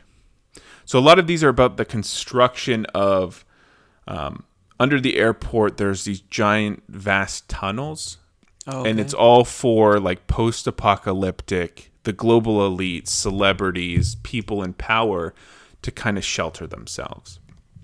And the only thing that I could find that actually would Validate. give credence to this would be there was a construction wor- worker who was building the airport that said they built a five-story building underneath the airport, Oh, and they just had miles of winding tunnels. really? Yeah. Um, and whether that was used for the train system or it was used for nefarious purposes post nuclear holocaust. Remains to be seen. Yeah, I mean, like, either or. Like, I think they're both valid. Huh. Yeah. So, So, w- w- is this just some Joe Schmo? Has this guy been no, he's, on a- record he's an actual this? worker who worked on the tunnels below um, the airport. I mean, so there aren't tunnels for tram systems and stuff, um, and for baggage underneath to get to the different places that the Terminals? planes are. Yeah, terminals. Um, but he's saying that it went down a lot deeper. Did anyone corroborate this with any other workers? Or was this like the lone construction worker? I mean, I think you probably got killed. Okay. I'd assume outing an entire like global people in power Yeah. would get you killed. Huh. So that's a thing. Um, second one I heard kind of already ta- uh, talked about. It's vast network of New World Order bunkers, which kind of goes into the New World Order or the Illuminati, which is they're kind of rebranding the Illuminati as the New World Order, Okay. which is kind of where that will eventually come in to conspiracies down the road. So yeah, apparently the New World Order, which is more just more powerful people solidifying themselves an area for safety. Okay, so let's go back to the construction of this. When was this built, and who would have been? Oh God, I didn't write down a date. Well, Um, I'm just curious, like who was greenlighting this to say this needs to happen in case of X, Y, and Z. oh, so okay, I do actually have a date. Um, it was 1994. So that was so Bush's pretty recent. Yeah, administration. No, it was Clinton. Clinton was the 90s. 90. No, I mean the early 90s was Bush senior. yeah. When was Clinton then? Clinton I was late 90s. Late 90s. Yeah. Fucking all these. Clinton. I mean they're all related anyway, so it doesn't matter. yeah, I mean they're all the same. uh, presidents in the 90s. 93 to 2004. I guess it would be. God, he was born during. He's a boomer. A lot of dead air here, folks. Yes, President of the United States, 1993 to 2001. Was Clinton? Yeah, which would be like 2000 or 94. So it was actually dedicated on March 19th, 1994. Okay, so would have been Clinton. Yeah, it would have been Clinton. Which would make sense if he is a lizard person in the Illuminati. Absolutely. So I mean, all these kind of grand people in power kind of rule, and they want this new a global government. All the conspiracies seem to run together. Yeah. So that's why like lizard people are a subsect of the Illuminati. Or yeah, New that makes Order. sense. Yeah. It does- does it though? No, it does not. it doesn't. Oh yeah, yeah, yeah, totally good. Um, So back to the Denver yeah, airport. so back to the Denver airport. The third one is there are FEMA concentration camps for future projects down there. So more bunkers that they want to like I don't know who they're concentration camping, but there's areas down there for that. Interesting. Yeah, but that goes along with the same like hey, they built all this extra space. So really, these different reasons are just what they're used for. Yeah, specifically. So then Yeah. the next one is kind of a monument. There's this giant Mustang statue out front. I don't know if you saw it when you were there. Like the animal or the car? Like a horse, like Okay. a Mustang. Yeah. yeah, Ford Mustang Just- punched the hell out of it. what? no, it's this giant Mustang um, statue that's like 32 feet tall. And so it's like a Trojan horse type thing. Yeah, so it actually represents, or it represents in air quotes, the four horsemen of the apocalypse Oh, good lord. and death. because this, from what I've seen, or from my inside information, From when I took a tour in my eighth grade class. yeah, it's actually a portal to hell Yeah. down there. So um, at night, it actually the eyes of the horse glow red, and that is true. And to make it less, co- I mean, one they also nicknamed it Blucifer because it's a blue horse. Oh my gosh. for Lucifer in blue. Um, and then it also killed its sculptor. The statue did. Uh, and I was curious. I'm like, that's once again bullshit. So I looked, and Lucifer, um, his name is Luis Jimenez. Jimenez. Jimenez. Jimenez, them and their J's, uh, got crushed by one of the three pieces that make up this 32 foot horse statue while it was being transported from his home where he made it to the airport. So he did get crushed to death by like a third of this horse. Lucifer. So is it, I'm confused now. So is this a real person? His obituary is out there, Yeah, like yeah. If you go to thereby how he died, proving Lucifer's existence underneath the Denver airport. Is that what we're no, he's on top. Like he when you drive into Denver Airport, he's Lucifer. He's just there. He's- Oh, I don't. Google Lucifer. I bro. must have missed that when I flew into the Denver airport. I was specifically looking for blue devil horses. Yeah. Oh, Lucifer! It, Google answered it for me before. Oh. Blue Mustang. Oh shit! yeah. yeah. Artist Luis Jimenez. Yeah. Wow. Okay. He did get crushed to death. I mean, so because those two facts are true, there is a horse and he did die. It is an apocalyptic horse. Known to locals by the nickname Blucifer, is a cast uh, fiberglass sculptor sculpture of a Mustang located at Denver International Airport. Colored bright blue with illuminated, glowing red eyes, it is noble both for its striking appearance and for having killed its creator, Luis Jimenez, when a section of it fell on him at his studio. yeah. He is one the horseman of death readying the apocalypse. All right. So, yeah, that's a fact. So on the dedication stone, um, so in the airport when you go in there, there's a dedication stone for when the project was completed on March 19th, 1994. There is actually the Freemasons logo on this dedication stone. And to make it creepier, because it's all a conspiracy, the numbers of March 19, 1994 is that adds up to 33, which is the highest level of the Freemason kind of uh, hierarchy, Okay. which makes the airport ranked Grand Sovereign Inspector General. What does So- that mean? That's the level 33 name, like your rank, like the highest. So it was dedicated, pr- it's probably headed by the highest member of the Freemasons, the that they know or constructed or put this two billion dollars into making these bunkers and things. Okay, so this is what we got to do. My uncle is a part of the Freemasons. That's what, yeah. Lauren was saying, like, oh yeah, Rusty knows about the Freemasons because he's got relatives in it. Yeah, so my uncle is, and he's been trying to get my dad to join for years. I think that guy wears his Freemason ring more than he wears his wedding ring. it I mean, it's more important. It is, yeah. So I'm wondering if we need to have like a little uh, I, I mean, fraternity what I was seeing, initiation thing. You and I need to join. Yeah, we have to kill a guy. We need to get down to business. We need to find out what Lucifer's been up to. Well, it was only like um, I think you had to be over eighteen. I think you had to be a guy, but if you had relatives in it, you could be under eighteen with like special permission. But like some of these names, you're like, am I in an Assassin Creed game? Like these are some bullshit names. Well, the Freemasons like date back to like ancient Templars. yeah, so like it's all under the Blue Lodge, and there's like a, a Scottish and a York, right?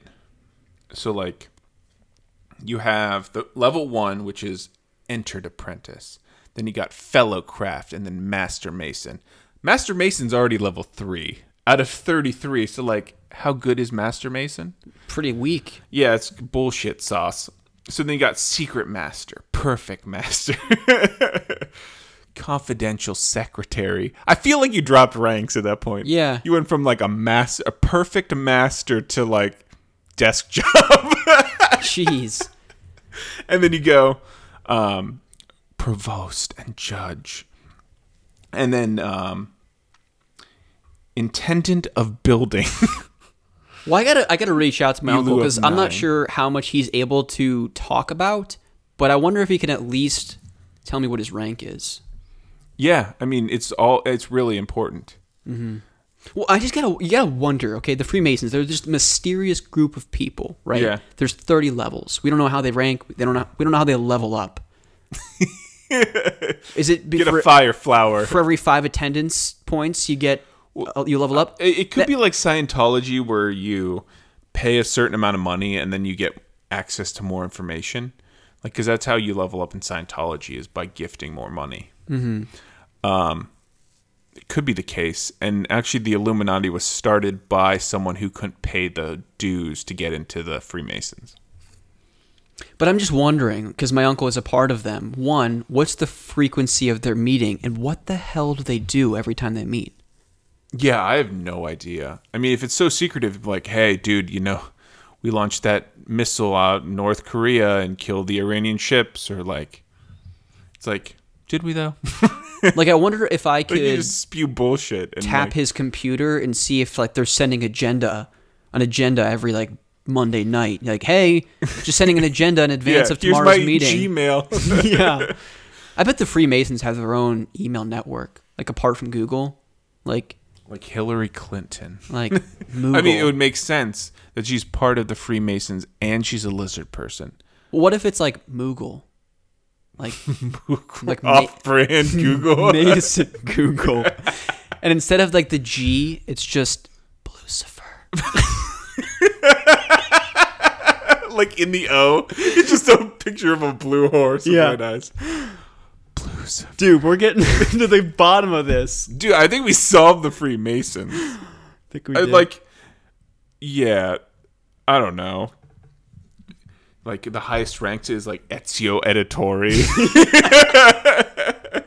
the you to, entire like- development team at Ubisoft Montreal. yeah, they're the Freemason. Ubisoft is the Freemason headquarters. Yeah, and I every mean, that's time, why they're doing microtransactions, bro. yeah, It's because that's how they fund taking down the world. it is. Yeah. Buy our skins so we can take over the United States. Oh my gosh, is what uh? What That has to be true. I Like, think so. Yeah, I don't see. it we talked about it, which makes it fact. That's how that works. Yeah. Yeah. Um, Fuck evidence. how many uh, more Denver Airport conspiracies do we have? Wait, give it a few more. I mean, they they tie in.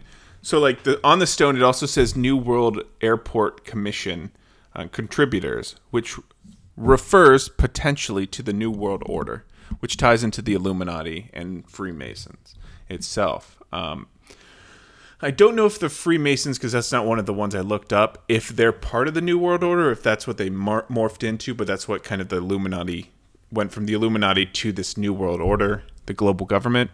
Um, I read on a fortune cookie once that they're actually the marketing agency for the New World Order. Oh, okay. So they're just kind of like an umbrella company. Exactly. Yeah. Okay, that makes sense. So yeah, I mean they're part of the Illuminati. Um, and then there's some weird shit like it's not really conspiracy, but like it exists. So I'm going to talk about it. Um, there's a bunch of like four different murals in the Denver airport, and like some of them have like dead people in coffins. One has like dedicated to like a girl who died in Auschwitz with like a person like Nazi uniforms. What? and it's like and they're like other ones happy. And like everyone's like yeah and there's like a dead corpse of a nazi. You're like the fuck am i doing going through terminals like looking at dead people? Those are mu- like actual murals in yeah. Denver airport. I, I don't know if you missed that but like the funny thing about all of this conspiracy theory is and i think this is brilliant on the terms of like marketing is the Denver airport actually like fully embraced this.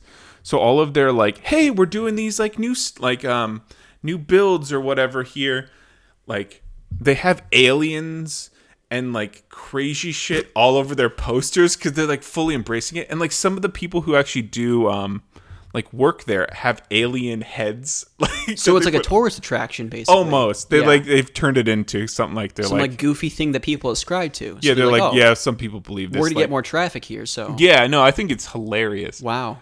So yeah, that's a thing. So next time you, anyone's in Denver Airport, please prepare yourselves because you're you might be sucked into a portal of hell. Lucifer might impale you, or it could just be a fun joyride through a Splash Mountain of Nazis. I don't know. Either. or. yeah. Um. Yeah. So I guess the next one. I mean, are you done with the Denver Airport? I think I've had enough. Okay. Please stop. I just booked two flights for Lauren and I next yeah, summer. I'm gonna explore the underground concentration camps. So the Illuminati, um, it was started in Germany by Adam Weishaupt, I think. That's He's name. German, and um, that sounds German enough. And he was a French professor who um, he formed, or it was basically all formed because he wanted to get into the Illuminati, or fuck, The Freemasons. the Freemasons, Yeah. yeah. But he couldn't afford the fee to get in because every secret society has a fee. So he's like, fuck it, I'll make my own group. So he makes the uh, Illuminati.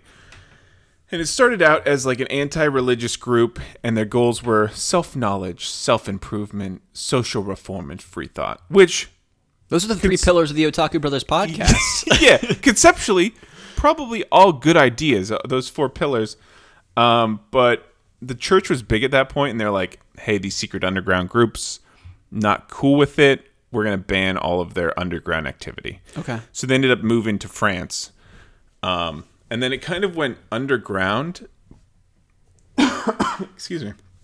And there's a few theories on where they went. So during the 1920s, kind of racist, but it was a bunch of Jews in power, Okay. is what they thought the Illuminati was. Post World War II, they Wait, thought that that was the Illuminati's thought, or that's what? people thought the Illuminati, Illuminati. Illuminati was at that point in time was just a bunch of Jews in power who Okay. held a bunch of power. Gotcha. Which I mean, granted, at that time, a lot of people in power were Jewish, but I mean, who gives a shit? Yeah. It's neither. I mean, they're there. probably sn- like lizard people. And then post World War II, it was thought the Illuminati was made up by a bunch of communists. So Mm. we got that Red Scare kind of time period. And now it's kind of morphed, and it's the Illuminati is synonymous with the New World Order. Oh, okay. Which, I mean, the Denver airport clearly references this New World Order um, and the Freemasons, which was the inspiring factor.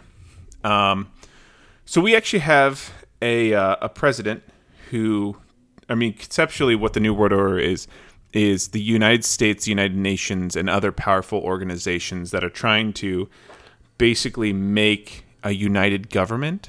And what's this? I mean, this rule of thought was made up by a random dude in Michigan Cool. but they're trying to take American rights, uh, form a powerful government, and make non-Illuminati camps. So a lot of these conspiracies seem to talk about concentration camps, but um, there's actually a video that I had Rusty pull up where George Bush Sr. talks about him, and I mean this is pretty damning evidence, making a new world order. All right. so Should I cue that up? Let's let's play it. We have before us the opportunity to forge for ourselves and for future generations a new world order, a world where the rule of law, not the law of the jungle, governs the conduct of nations. When we are successful, and we will be, we have a real chance at this new world order, an order in which a credible United Nations can use its peacekeeping role to fulfill the promise and vision of the UN's founders. So, I mean, that's pretty damning. Um, he's basically saying there that we're creating this new world order and it's going to be united across nations, which is that united global government. And they're going to be do be able to do whatever the fuck they want. And it just happens to be taking rights away specifically from Americans and uh, putting everyone else in concentration camps. okay. Well, don't tread on us. Apparently. Yeah, so there's a few school of thoughts. So that's the first one by some random dude in Michigan. Um, the second one um, is that the New World Order is actually a front for lizard people. Oh. So we we have a tie-in of the two kind of conspiracies that the lizard people came here and then they actually helped grow this Illuminati. Okay. They were recruited. Yeah.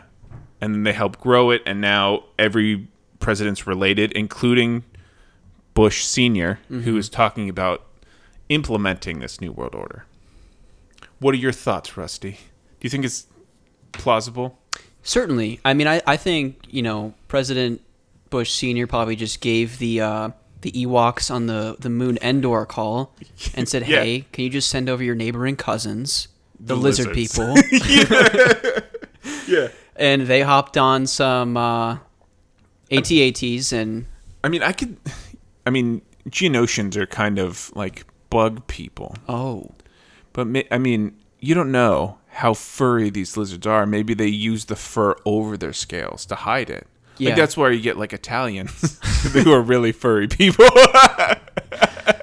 it's true. Yeah. It is unfortunately. Yeah, Um, who knows? Maybe there's a cr- like maybe Star Wars is real and George Lucas actually had an acid trip to get into that mindset. Like Joe Rogan's actually talking about consistently with his peyotes or whatever the bullshit he's doing Yeah. when he's taking those meth and crocodile. I don't know. He if takes that's, a lot of supplements. Yeah, I don't know if that's yeah supplements from GNC. I'm, I don't know if that's slander at this point, but he does crocodile, Yeah. and uh, yeah, maybe Star Wars is real, and uh, I can finally meet Rose Tico. That's Ryan's Fuck my life. ultimate goal in life. Uh, so I guess the next school of thought with the Illuminati is uh, Pat Robertson. Robertson. He's actually a um, was it televangelist. He has some thoughts on the Illuminati. Oh, okay. Yeah, he's actually worth like hundreds of millions of dollars. Um, he says that the group is a bunch of Satanists that caused the French Revolution, um, the Communist Manifesto, and the Federal Reserve.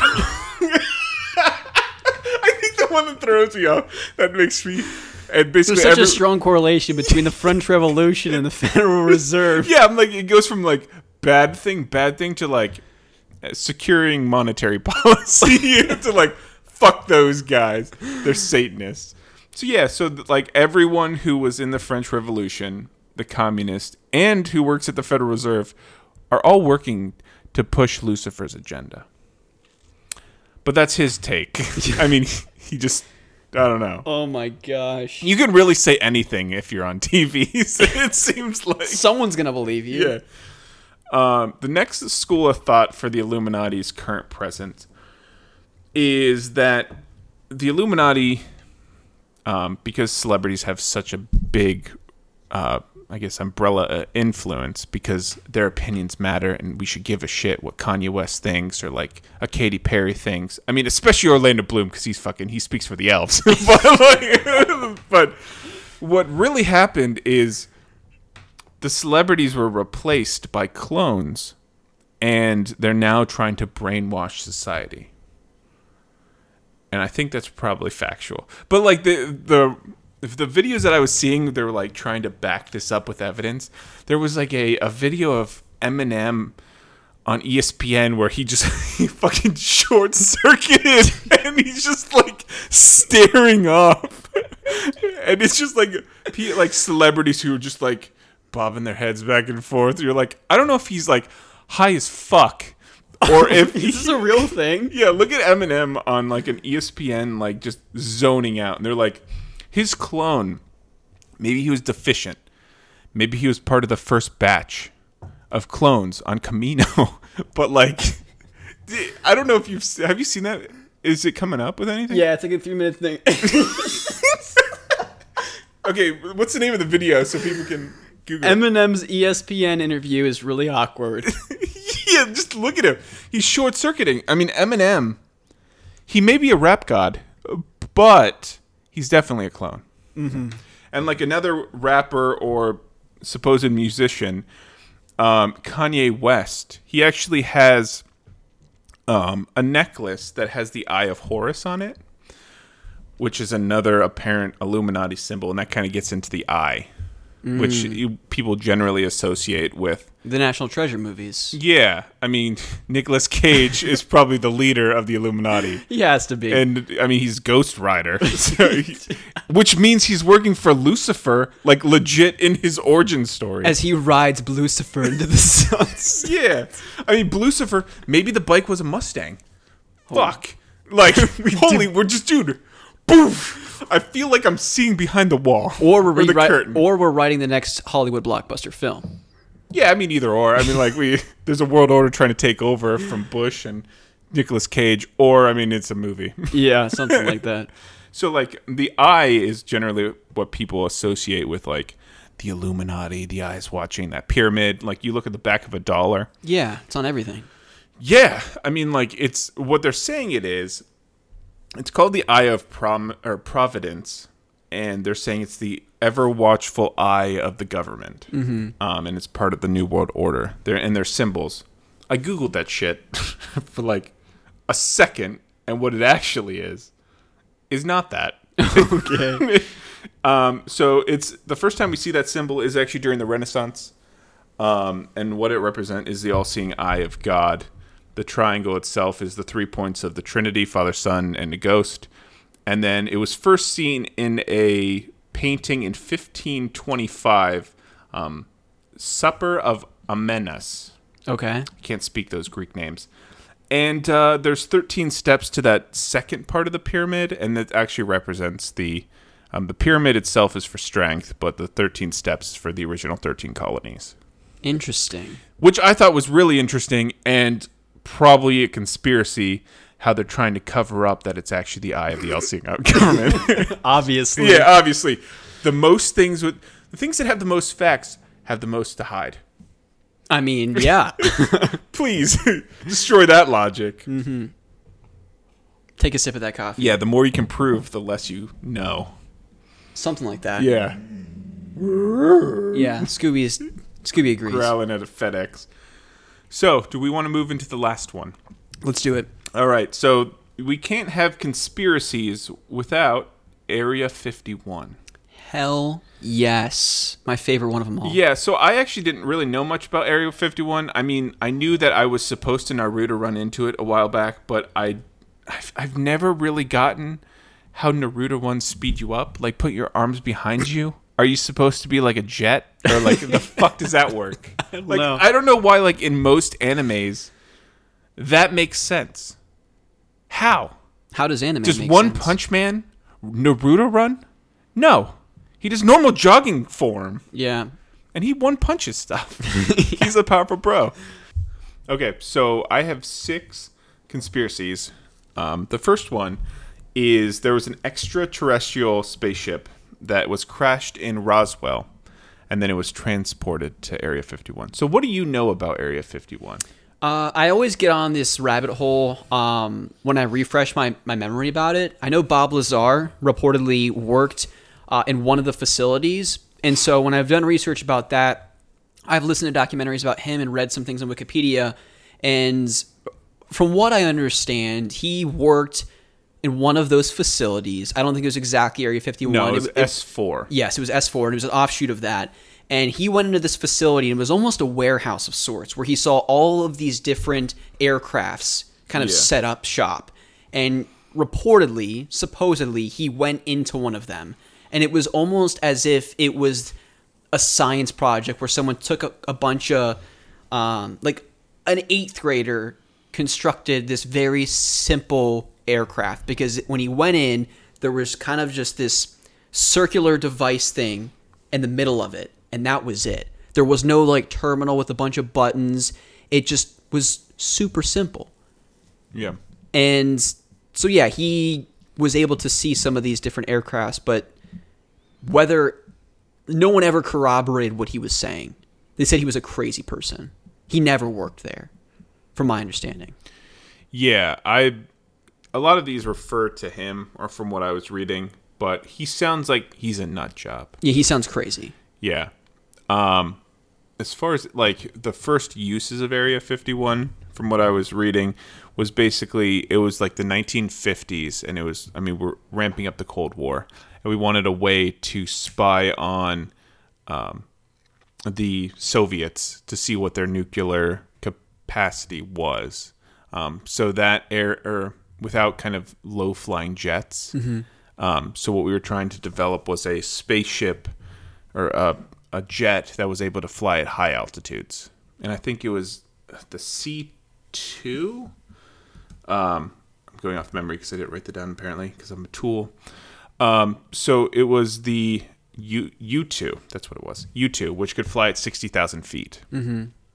And people said they there's like they're spotting these unidentified flying objects because normal jets fly at like ten to twenty thousand feet at the time, and then like military was forty thousand feet, and these were up sixty thousand feet. So they're like, what is that blot in the sky? It's a UFO. It has to be. So the first conspiracy is that there was an extraterrestrial um, spaceship in Roswell that crashed in Roswell, and then it was transported to Area 51. And this was basically all started because this farmer was like, "Yo, what's this crash in this field?" In 1953. So at three years after this kind of started moving their shit to um, Area 51, and he found this crash, and he ended up bringing back some of these like spaceship parts to his house and then he the media kind of got a hold of it after he's like hey like I've, i found a spaceship and then he um people the government caught wind of it because he's kind of outside kind of area 51 area and the government came took all of his shit back to area 51 and told him to shut the fuck up he didn't and he was basically like aliens are everywhere and it kind of snowballed after that Yeah, there's a couple pieces to this that I believe and I don't believe in terms of the whole alien thing. Do I believe there's other life forms out there? Absolutely, 1000%. yeah But specific specifically in honing in on Area 51, is it strange that the government would quickly take it and say shut up? Yeah, that's weird.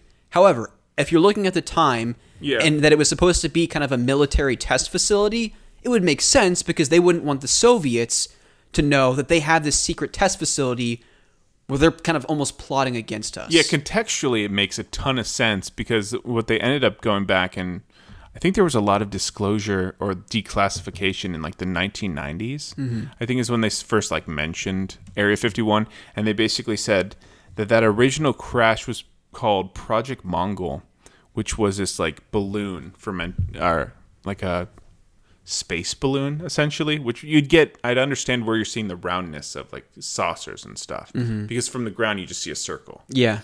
um, that crashed because it was just a failure, and that's why they brought it back because it was meant to spy on the Soviets. So, yeah, but it kind of sm- sm- sm- wow snowballed after that. But there could be aliens. A- another key part of that story is he also saw charred bodies, kind of like Luke seeing his parents. Like at the crash site, he saw like charred bodies, Yeah. like weird shaped people. When did Luke see char- his parents' charred bodies? Episode four, when his uncle and aunt. Oh, okay. Yeah. Yeah, so like picture that, except like at the crash site of this spaceship. Well, that would make sense to a certain degree because if there were humans flying, which I, I assume there were, It was actually crash dummies, so that's why they didn't look humanoid. They were actually charred remains of like human test dummies oh, that, that like even make, malfunctioned. that'd make even more sense then. So you'd see like where they're like rounder heads and like weirder. I mean, green Martians that are short and have round heads and kind of look humanoid. That's probably like a But same thing- telephone through. Same thing with ca- car companies that you know do crash tests.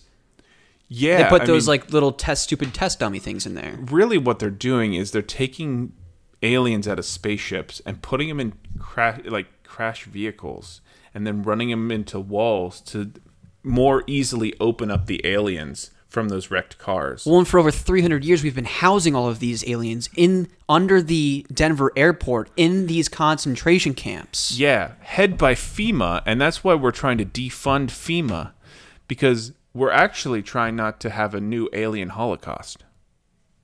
Balls in your court, Freemasons. yeah, get your shit together. We know. yeah. Um. So it was also. I mean, there's a lot about spaceships, like reverse engineering spaceships, um, and that goes a lot into the Bob Lazar kind of stuff. Um, that he saw flying saucers that were powered by element 151 or 115, which is oddly specific. So I looked up uh, element 115. It's actually a like a lab formed uh, element. Okay. So we, it's synthesized. It's not naturally found, mm-hmm. but apparently they have it in large quantities over there, and they're powering spaceships with it.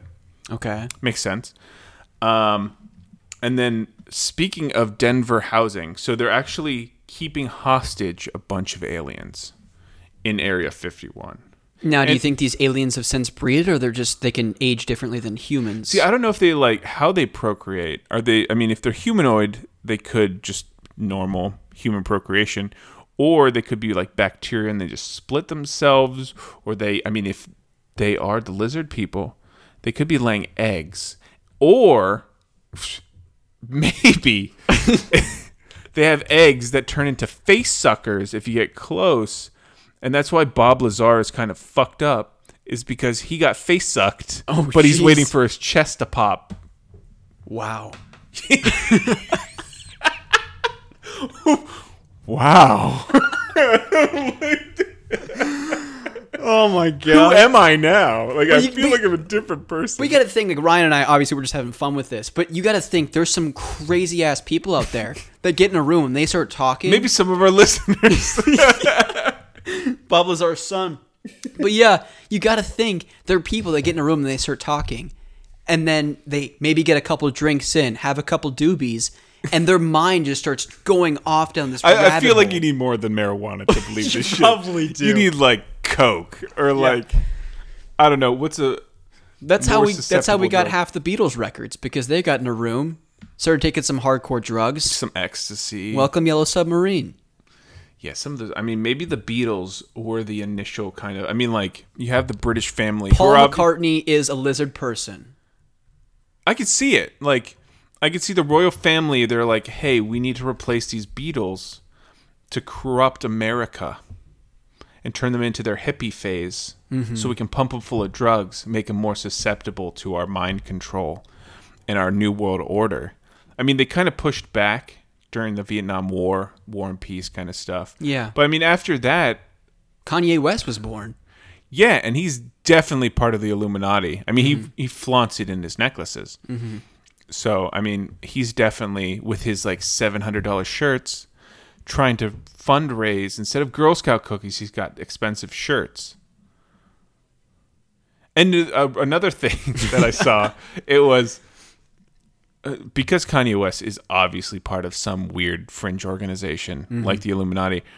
His attack on Taylor Swift at the award ceremony, where he went up and grabbed the mic and said, "Hey, I'll let you talk. Just hold on a minute." Beyonce act- deserved this or whatever. yeah, something like that. Um, Beyonce obviously already in the Illuminati, she so she was an inside on this, but she had to act surprised. Oh yeah. Um, it was actually like a hazing to get Taylor Swift in, and because she reacted somewhat decently, they're like, "Okay, Taylor, we'll allow you to come into the Illuminati." Oh shit. Yeah. I mean, it makes sense. Like hazing's a huge thing in college campuses, especially like fraternities and stuff. And Illuminati, it's I mean, it started out Freemasons, which was just like a giant boy band of like fucking Templars and shit, and like Assassin's Creed and like the Adam's Apple or the Apple of Eden. And mm-hmm. then it turned into like boys girls band. So like you got a co-ed fraternity.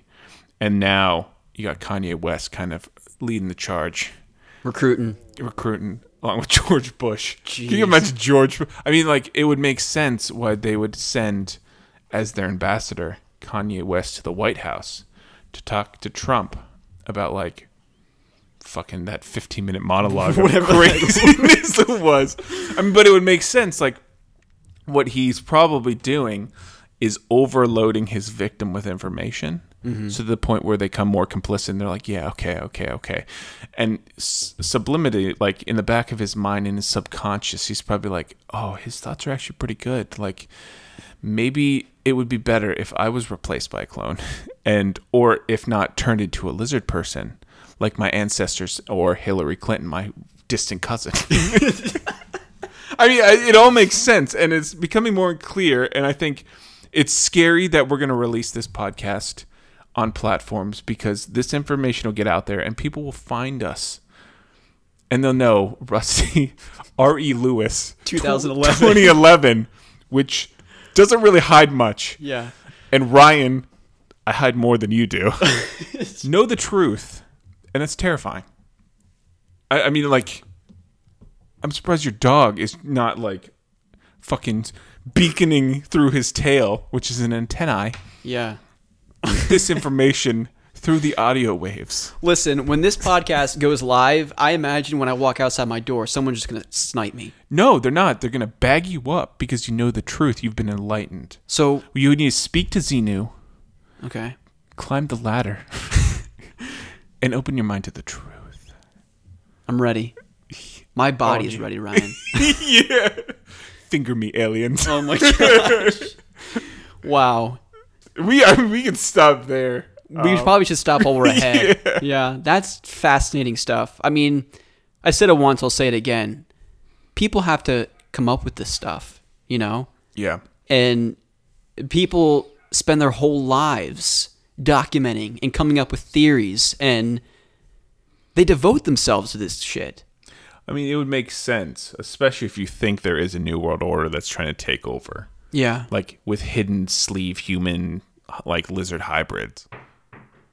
It's still wild to me. Yeah, and I mean, like it makes sense. There's a lot of information and facts to back it all up. No, yeah.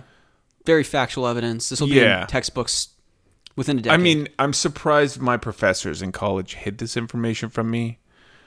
Um, Well, but it feel would make sense. I it, think. it does, but I also feel like the tuition costs were a little inflated because I didn't get the truth. Yeah, I mean, yeah, that's yeah. Maybe we should have gone to a private college opposed to a public state college.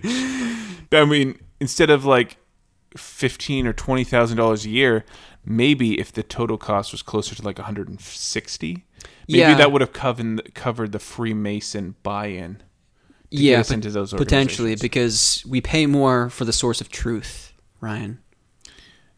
and that's how cults are born. Yeah. that's where Scientology came from. Well, uh, thankfully, or, or maybe not so much, for all of you fine people out there, this is part one of two of our conspiracy theory episode. Ryan has more up his sleeve that are more out there than the ones we spoke about today. with less evidence, which make them more fun. Exactly. and more truthful. and I have uh, one conspiracy theory up my sleeve. It's not necessarily a conspiracy theory, it's a, a factual, documented event that happened, but trying to understand what caused it. Okay. So we'll get to that eventually in the next episode. It won't be next week because Ryan and I are going to be spending most of our time talking about the PlayStation 5 reveal next week, Yeah. the future of gaming. Should be really interesting. But thank you all for listening to this episode. We really appreciate it. Little call out here to the listeners, or maybe an ask of you guys. If you want to consider writing in to Otaku Brothers Podcast at gmail.com, please send us the hype train. What are you looking forward to in this reveal next week? And what would cause you to buy a PlayStation 5 day one? What games do you need to be revealed for you to buy in. We'd love to hear from you about that specifically, or if you have other questions or suggestions for the show, maybe you have a conspiracy theory of your own. yeah, I'd, I'd be curious to hear what you guys think or like what conspiracy theories have validity to them. Yeah, either get in on the Discord, link in the show notes, or write us an email. We would love to hear from you, either written or send us an audio question. We love Yeah. those. Those are always good times. But thank you so much for listening. Again, just um, thanking everyone in the Discord for getting in there and talking a bunch. A lot of good discussion. So I would just encourage everyone that listens to this podcast, just click the link in, in the, the show notes. It'll automatically add you to our Discord server. It's really good times. Ryan, I want to thank you for putting together the show notes to this episode Yeah. and the conspiracy theories. I think it was uh, a success, really good times, a lot of good laughs. But uh, any parting words to the listeners? Don't be a sheep. Join the New World Order. You heard it here Yeah. first, folks. Join the New World Order. Join us and As we form the New World Order here on Otaku Bros. with Lucifer. We'll see you next week. See ya.